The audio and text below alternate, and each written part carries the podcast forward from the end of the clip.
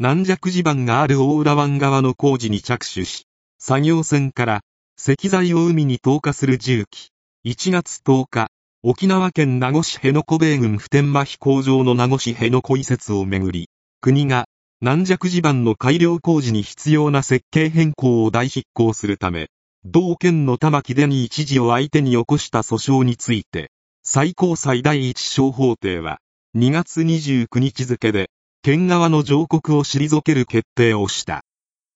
Japan's Supreme Court has finalized a High Court ruling that ordered Okinawa Governor Denny Tamaki to approve a construction design change for ground improvement work under a U.S. base relocation project in the southernmost prefecture.